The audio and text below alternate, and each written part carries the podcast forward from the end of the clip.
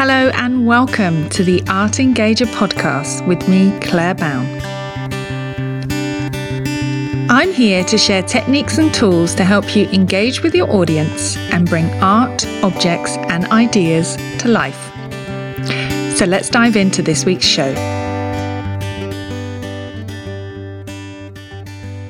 Hello, and welcome back to the Art Engager podcast. I'm your host, Claire Bown of Thinking Museum, and this is episode 89. So, I have a guest for you today on the show. I'm really happy to be talking to Hannah Cushion about her work as an artist and educator.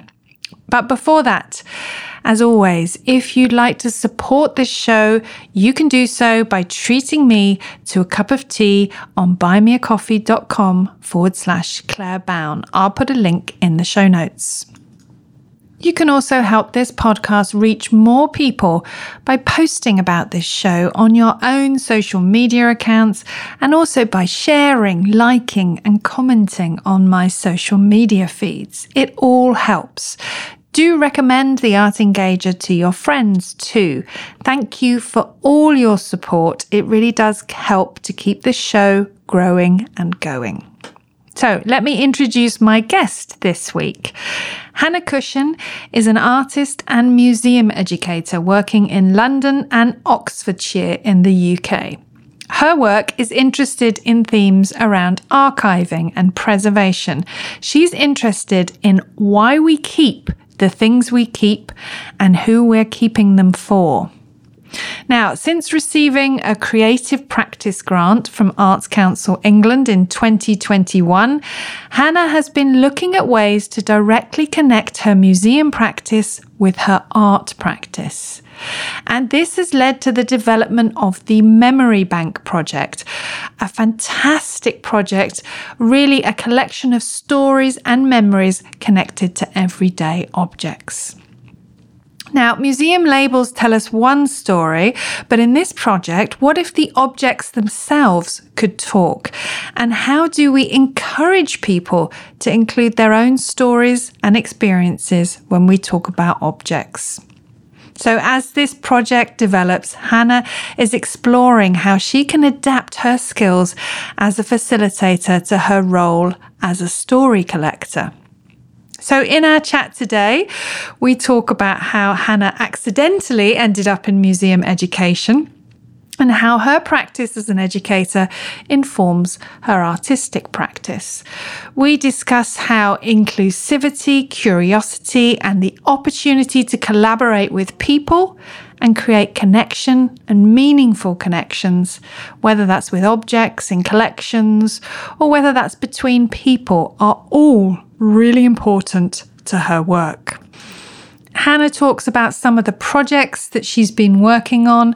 She talks about home is where the heart is. This is a collaborative, intergenerational project with residents of the Aylesbury Estate in southeast London, exploring the challenges brought up by the relocation of their homes with the aim of building resilience in the face of change.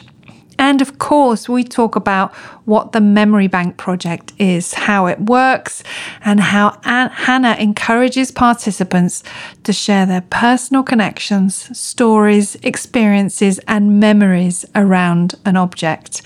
And we tell you how you can take part too. So here it is. I absolutely love talking to Hannah. Enjoy this chat. Hi, Hannah. Welcome to the Art Engager podcast. Hi, thanks so much for having me.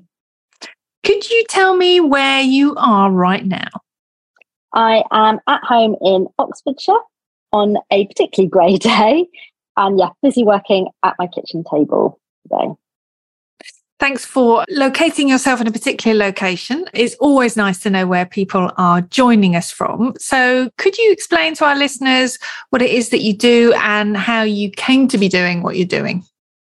Ah, so I um my background is in fine art and also in museum and gallery education. I started off with a degree in mixed media fine art and as part of that degree I had to do a work placement module. And what I really wanted to do was a rehang.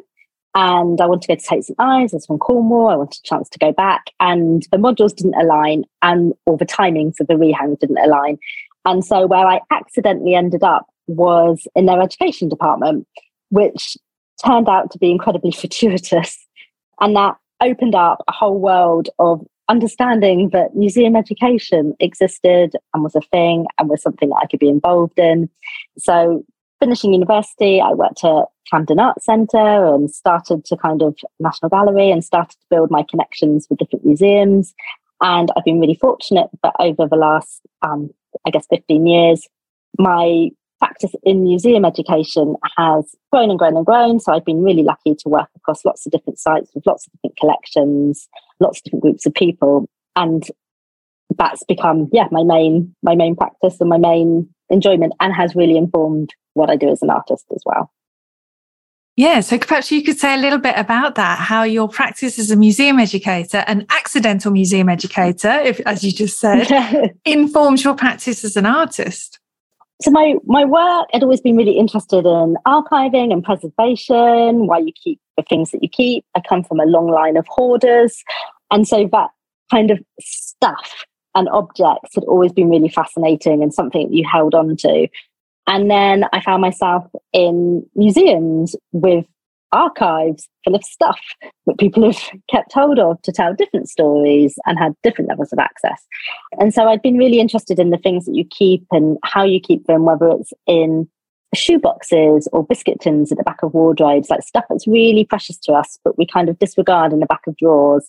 And I'd looked at ways of, as an artist, preserving it using traditional methods of preservation like wax and salt, but ultimately destroyed and transformed the object but turned it into something else. And I think that kind of they ran really parallel for a really long time. That I was really interested in the stuff that we keep and why we keep it and what it says and who we're keeping it for, which I think are similar questions that we have in museums.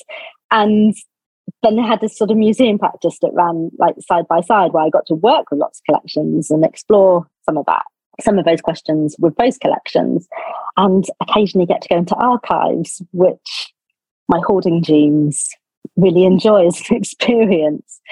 But I think it's that kind of domestic collections and cultural collections and how much crossover there is often between them that they all tell stories. And so I where I've ultimately got to is a little bit of a story collector.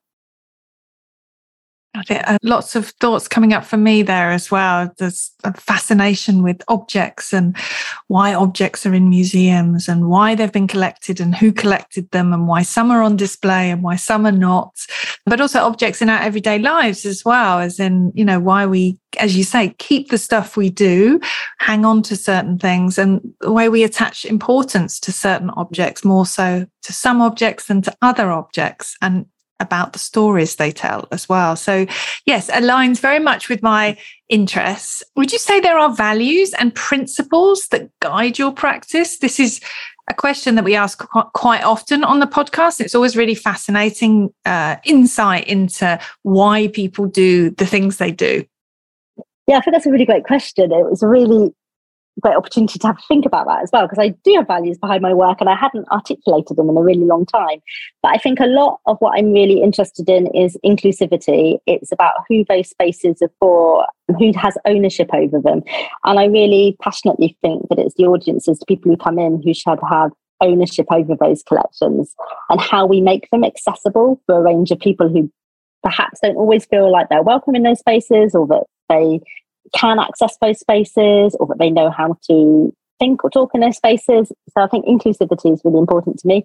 Um, curiosity. I love a space where you've got to be driven by your curiosity to find out more and you're rewarded for your curiosity as well in that kind of digging around.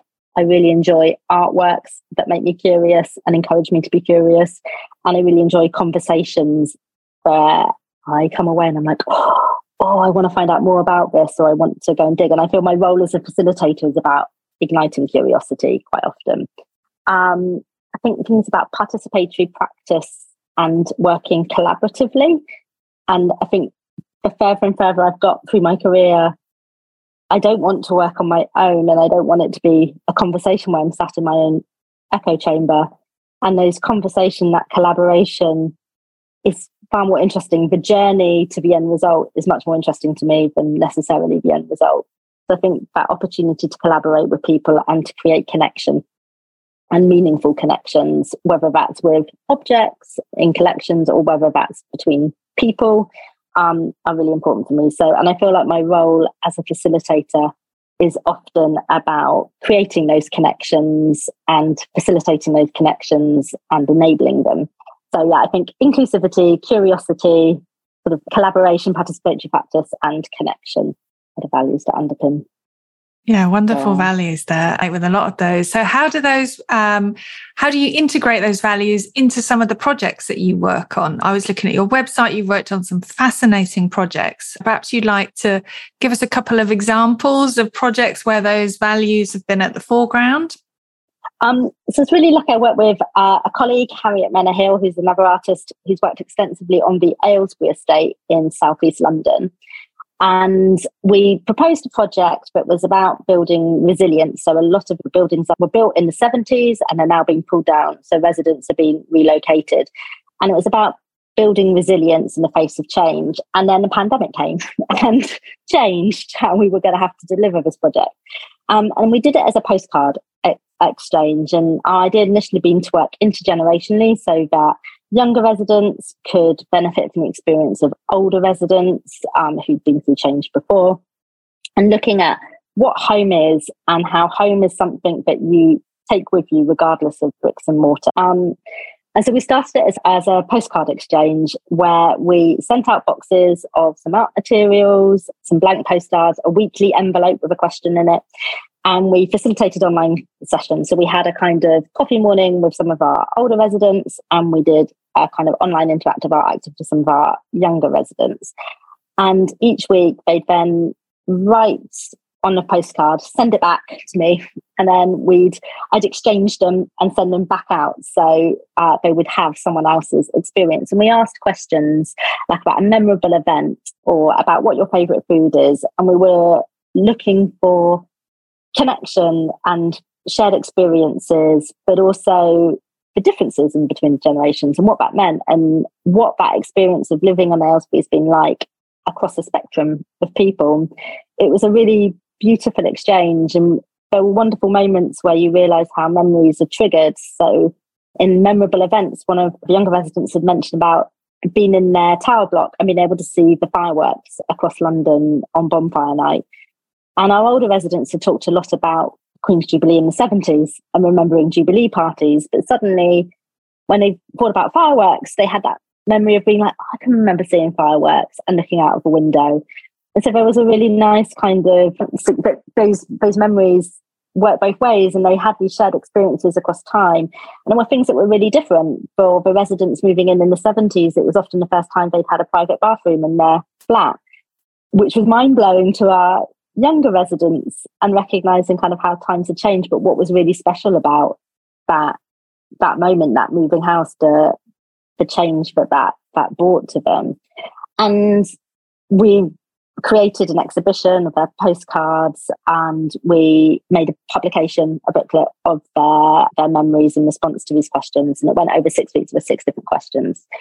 And it was just this really lovely kind of like the power of memory and shared experience and although they didn't meet until quite near the end, there was this kind of bond that built up where they learned bits about each other, where they sort of discovered, I think, just had a really enriched view of the estate. And they were a group of people who were already really passionate about biodiversity and experience and the richness of living as part of a community that are really community based. But I think that for me, that power of memory and experience and where you have shared experiences it was yeah really powerful and another project we worked on again with harriet was windows into the collection with the prince philip maritime collection centre which is the store for royal museums greenwich um, really lucky to go and get to rummage through the store. It is often open to the public, and I really recommend if you ever get a chance to go to go and have a look.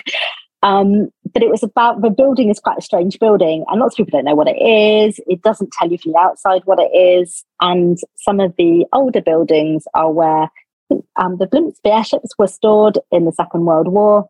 and they're just these sort of bricked up archive buildings. And this was about creating signage for the, the outside of the building, images for the outside of the building that help describe what was inside, what you might expect inside. Mm-hmm. So we worked with um, students from our pupil referral unit and to explore objects in the collection and to um, in a, like a variety of different kind of artistic ways and they stitched into images. They used photosensitive um, paint to create images. They did beautiful drawings um, and through this they also came up with a set of words that kind of describe the actions or the the kind of the behaviors that you might undertake inside that building but i think that bit of working really closely with groups of people to explore what something is and to um, to share their experiences is is really powerful. It's what I really love about my job is getting to work with different groups of people and to see things through their eyes and to help them explore spaces and feel a sense of ownership and belonging in them. I love that. And just feel your enthusiasm coming through as you talk about those two projects as well. And the importance of collecting those memories as well. You know, just the the idea of the, the postcards, a really simple idea, but just a really you know, simple but effective way of capturing different memories, different prompts, getting people to make connections between generations, all of that. Um, oh, just heartwarming and lovely, you know, just such a mm. positive program to work on. The way I discovered your work was through the Memory Bank project. And I don't remember how I came across it, but I think it must have been scrolling on Instagram one day and maybe searching some of my favorite hashtags, maybe to do with objects, maybe to do with museum education. And I came across the Memory Bank project and yeah, I was blown away by it, totally fascinated, wanted to know more. So could you perhaps spend a little bit of time telling us about what it is and why you started it? Yeah, thank you for that. I I realised that my work as a museum educator was for work that directly paid me, was the work that I was focusing a lot of my energy on. And I did a lot of it as an artist educator, but I spent a lot less time on my art practice than I did on my museum practice. And I've got some colleagues who really effectively, the two are much more interwoven. Their conversations in museums are connected to their practice, and some who it's really separate. And I was starting to feel quite frustrated that they ran really parallel but never seemed to cross. And I was really fortunate in 2021, I applied for developing a creative practice grant from Arts Council England and was successful, which I'm incredibly lucky. And it allowed me to start thinking about how I could connect the two sort of more directly and how they become, become a bit more um, the same practice rather than these two kind of independent practices. Um, and how I was going to do that and how I did that turned out to be totally different. But what came up in the middle was the Memory Bank project. And it kind of came out of this um, frustration sometimes that in museums, the interpretation labels are really small and they have a very limited amount of information that's often quite factual. It's where things have come from, it's what they're made out of, it's you know a really small part of their story. And for me, there was always that fascination of what if objects could talk? Like, what would they say? What what stories could they tell tell us? And how often, and then also recognizing how often people are intimidated by museum spaces and don't feel like they have a background in Renaissance art, so that they don't have something to say about it. And then what really struck me in working at places like London Transport Museum is how accessible that collection is. That regardless of um, who you are, you've travelled to the museum that day, you've gotten on transport somewhere, whether you've walked, whether you've gone on the bus, whether you've come on a train. And so there's something really tangible, and people feel empowered by that and are much more comfortable with that collection. And what I see in the National Gallery is paintings about love and loss and death and passion and friendship. There's objects in all of those paintings that are familiar, everyday objects. They're things that we can talk about. There's fruits and vegetables. There's baskets and clothes. There's everything that's there's really tangible things that are ways in but somehow we have this kind of like barrier to like, can I talk about it? Is my experience relevant? And I was interested in creating a kind of like vehicle's not quite the right word, but an, an interaction in the middle that was about asking different viewpoints. Like if these objects could talk, what stories would they have? And and capturing multiple perspectives. That it's not just about what the museum label says. This object has a resonance for you, and that story is part of the bigger story as well. And understanding where we have shared experiences and where we have differing experiences and how that in understanding what that object means to multiple different people and how your story affects and impacts the way that you view something and experience something and that that's really valid. And it's we're all richer for sharing those stories and those ideas. Um, so the memory bank became a way of using objects as a stimulus to ask people for their memories for their stories and to bring them together into what I hope will eventually be a searchable database of associated memories with everyday objects. And since the start, I started with objects like a shell, which was always quite pertinent in my work. And I come from Cornwall and I feel a great affinity with the sea. So shells were a good starting point for me personally. But then I loved the the stories that happened in the conversations that happened. And I like I had a moment where I asked, I started by harassing people I knew, including my parents, to get memories. And I'd written some out as like my own kind of like trying out myself, like what would I write down? And I'd added my own. And I had a, I remember vividly, like as a child, making a matchbox, putting plaster on the top, quite a big matchbox, putting plaster on the top and embedding like shells we'd collected and a bit of seaweed. And I can still remember how crispy that seaweed felt. And then having this sort of matchbox with this quite chunky top, but all of these shells that you could keep something precious in. And I'd written a memory about that. And I asked my mum, I hadn't shown her mine. I asked her, and she came up with the same story but from her point of view as a parent with a child making this um, making this box we hadn't talked about this box for 30 years i don't i think it's long gone and it's been turfed out in a clear out so it didn't make the dizzying heights of you know the permanent collection so it's long gone and it, it's something about power of like sharing an experience and how like your different viewpoints on it but also the power of like having a conversation with someone and what that allows you to access or to to suddenly understand a bit more about somebody else. And it's made me really re- sort of reevaluate my role as an artist in that they've always like I, I knew as a facilitator and I knew as an artist.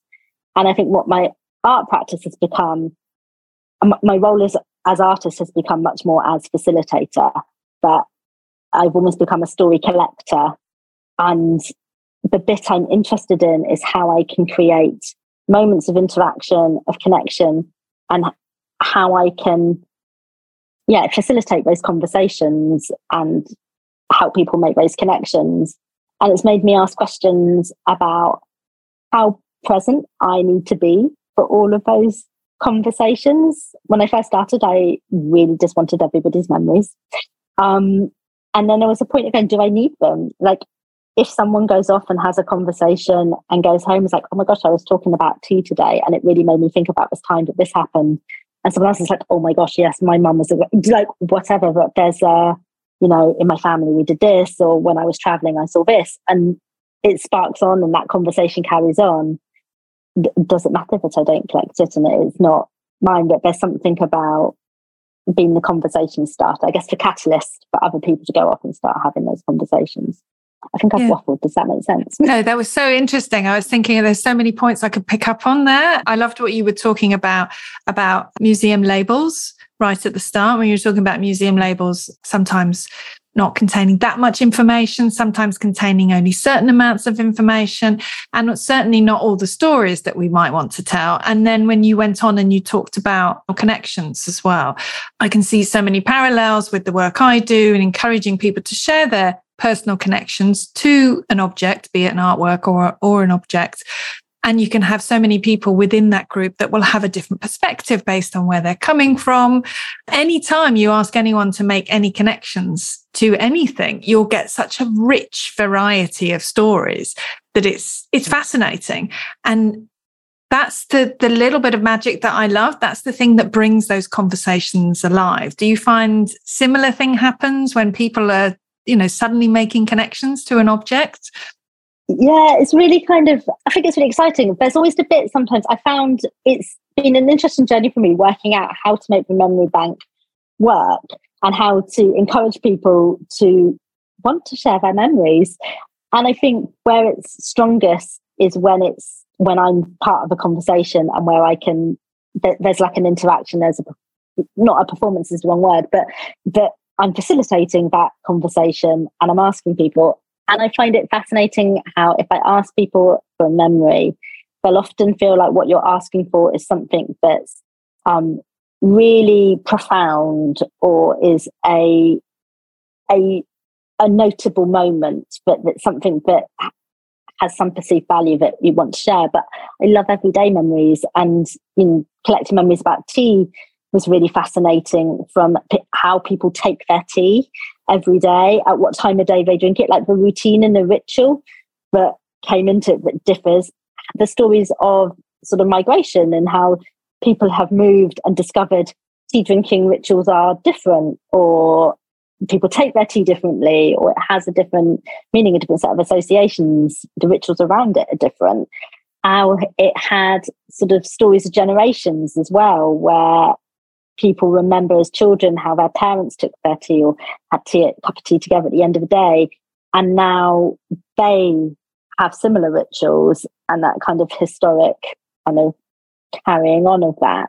And I think that and that conversation around how like that you do have like you have a memory and an experience to contribute and how you kind of empower people to feel like their story is a story worth sharing have become a really kind of interesting balance as a facilitator like well, how do i use the questioning i would use as a facilitator about an object in a museum or a gallery to ask people about their own experiences and i loved like some of the stories again around tea that were from people who'd served in the services here and overseas and about how tea had been part of their experience there. Like you could, I remember uh, one person telling me about how you could be dug down in the trenches. It could be really grim. You could be wet all the way through, but you'd always have extra tea bags in your in your ration pack. And as long as you could get some hot water and you could have your cup of tea, like everything was going to be okay um, or unloading the beer, but while you're waiting for the beer to come and be unloaded, you're sitting and having a cup of tea. And that there's that kind of punctuating moment in the day Oh, so many stories. And as you were talking there, I mean, we could literally have a whole podcast talking about tea because every single instance that you were mentioning there brought up memories for me memories of my grandmother, memories of my mum, memories of how they made tea differently and how the importance of making the tea, that it was made in a certain way. This is how we make the tea. They may make it like this. We make it like this. The ritual of when you drink the tea, all all those things will bring up all those rich connections and those those thoughts in people. And i think sometimes as you said people feel that we're asking for something really profound. And we really just want people to just to make any connection they can between themselves and the object. And sometimes i find it's easier if maybe I model an answer first and say, well, this this is mm. what how I'm connecting with it right now. But if you ask me tomorrow, it might be in a completely different way. Um, you know, maybe the weather's different or I feel different. So it's literally how you are feeling at that moment and what comes up for you. And I love what you were saying about creating those conversations as well. So quite often we can have the best questions in the world, but if we don't make the people we're talking to feel comfortable enough to answer them, then those questions will fall flat. So how do you create those connections with the people you're talking to so that you can get them to feel comfortable enough to share memories and really to, to remember those memories, to feel relaxed enough to do that in your presence? Yeah, I think it's been really interesting. It's something I'm still working on. And I'm every now and again have a like a little breakthrough moment. I found Instagram really interesting for experimenting. And I love that there's sort of so much functionality sometimes in the stories that I can ask people like a question and they can type it back in. So sometimes I experiment a little bit in Instagram. I think that where it's strongest, and I, there's an element of anonymity as well. So you can put them through my website and there's an anonymous submission form.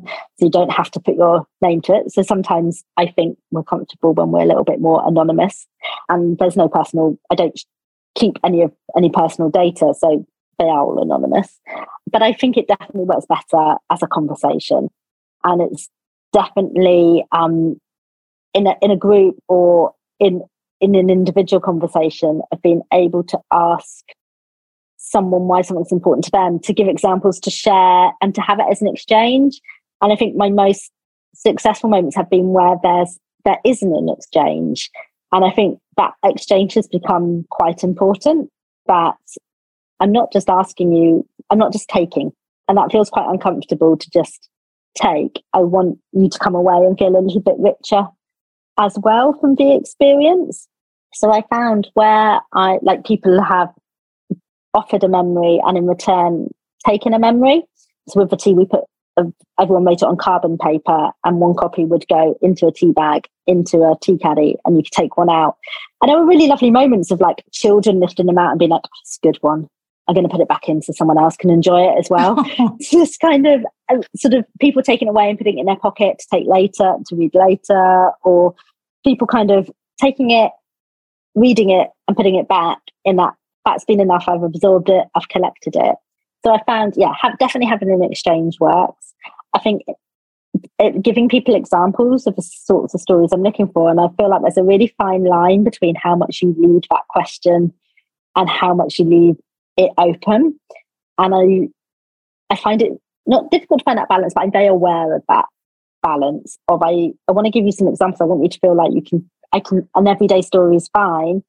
That's exactly what I'm looking for, but without kind of yeah putting putting words in someone's mouth absolutely and, and, as you say that's very much two-way process that it's it's it's a conversation yeah. and there's a flow to it and also you want the people that you're talking to to be able to to feel that you're invested as much in their story as they are. So yeah, it, yeah it's it's it's very important that that happens. When you were talking i was thinking I was thinking about whether anything has surprised you in any of the maybe the the objects that people have chosen or the memories that have come up is there anything that's been surprising in the process quite often we can have expectations for how something might turn out but is there anything that's kind of been thrown up that's slightly out of the ordinary I started collecting memories. I worked with a group called Mapping Local Ecologies who are connected to Goldsmiths University, and they were interested in alternative ways that you could map a local area. And so I it was based around Deptford and New Cross, and I I did it by mapping memories and asking people to share their memories, be they everyday or historic, of the local area. And there were just really great things that came out um, that suddenly sort of brought the area a bit more alive for me. It's where my studio was based for a long time, and I so I'd worked a long time in the area. But it was just just like wonderfully kind of quirky stories that came. My favourite was about an allotment tortoise. And it was about remembering this tortoise who used to go around eating everyone's vegetables. And that one day they took the tortoise home in the pram of their brothers, in the bib of brothers' pram. And 59 years later, they still have Tommy. And I have so many questions about that story. like, did, does anyone know they took the tortoise? How old was the tortoise? Like, how old is the tortoise now? Like, did any like what's what's happened to Tommy since? I feel like I've just and now I walk around Deptford. I was walking back to my studio I was still based there and kind of be like, what did Tommy see? Like how much has this area changed since Tommy was uh, terrorizing the allotment? Um, but there's yeah, I think there's bits of how it really makes something come alive for me and that how it it, it's ignited, reignited my curiosity. And part of what we did is that is we did a walk that was memory based. So again, had a set of postcards and we went to certain spots. We walked through Deptford and New Cross and asked people at different points to they either shared a memory that I'd collected beforehand and then had to respond with a memory of theirs. Sometimes they shared it with someone else in the group. Sometimes it was just about contemplating it, writing it down, taking it for you. Sometimes it was about propping it up somewhere and leaving it for someone else to find. But I just think those those little like scratching away the surface and seeing what life is like behind other doors is a bit I've really enjoyed. And I think I just enjoyed things that weren't necessarily a surprise, but felt just really comfortable in their familiarity is when I was collecting stories about shells. How many people's stories were about walking along a beach and finding shells and just something that felt very intrinsically human of like walking along, seeing something and gathering it. And there was just something that for me felt very familiar, but really kind of reassuring and comforting in this humanness of gathering, just things that aren't precious but are precious. Um, yeah. Yeah. Lovely, really lovely. And I also love the idea of a memory walk as well. That's sparked lots of ideas for me. So, Hannah, tell us what's next for you, what's next for the Memory Bank project, how people, our listeners, might be able to get involved. Oh, I'd love people to get involved. Um, I think for me, I want to make it into a searchable database. So I'd love it to be a database that other people could use, and whether that's museum educators, museums, whether that's schools as story starters, whether that's other artists um, who could use it as inspiration. So I'd really love to see those memories become part of a journey and people to be able to use it. So I'm working out how to make that into a searchable database. So you could type in a keyword and find a host of different stories and different perspectives that could start you on your way. Um, and then look at how I can uh, introduce performance more into my work as an artist, but I can use my facilitation skills I built up over the last 15 years in museums and actually my my role as an artist has changed and how I can bring that into my artwork. But I am always collecting memories. So you can follow me on my Instagram, which is at Hannah Cushion Artist and at the Memory Bank Project. And also on my website, which is hannahcushion.com, where there is a submission form. It's just an anonymous submission form. There's some ideas of objects that you could submit a memory about or memories that you feel have suddenly sparked, listening to a conversation. I'd love to collect. But yeah, hopefully I can find more opportunities, creating process of creating opportunities where I can develop it more into a sort of performance piece or an interactive piece as an artwork that is about exchange and memory exchange. Brilliant. Brilliant. And I'm going to share as well in Slow Looking Club because I think there'll be lots of interest there for people who are fascinated by objects who will also be able to participate. So Thank I'll you. put all the links to your website, to your Instagram accounts and everything in the show notes. So you can go and find out more about Hannah's work there. But thank you so much for coming on the show today. It's been an absolute pleasure and a joy to talk to you. Thanks, Hannah. Thank, thank you so much for having me. I've really enjoyed it. It's been a really powerful opportunity. Thank you. Brilliant. Bye. Bye. So, a huge thank you to Hannah for being on the podcast today. Hope you enjoyed our chat. Go to the show notes to find out more about Hannah's fascinating work and to contribute to the Memory Bank project. And before you go, if you want to get more slow looking into your life and make it a regular practice, do join us in the Slow Looking Club. We have regular themes and slow looking get togethers every so often. I've put a link in the show notes so you can come and join us. That's it for this week. Thank you for listening. I'll see you next time. Bye. Thank you for listening to the Art Engager podcast with me, Claire Bown. You can find more art engagement resources by visiting my website, thinkingmuseum.com. And you can also find me on Instagram at Thinking Museum, where I regularly share tips and tools on how to bring art to life and engage your audience. If you've enjoyed this episode, please share with others and subscribe to the show on your podcast player of choice. Thank you so much for listening, and I'll see you next time.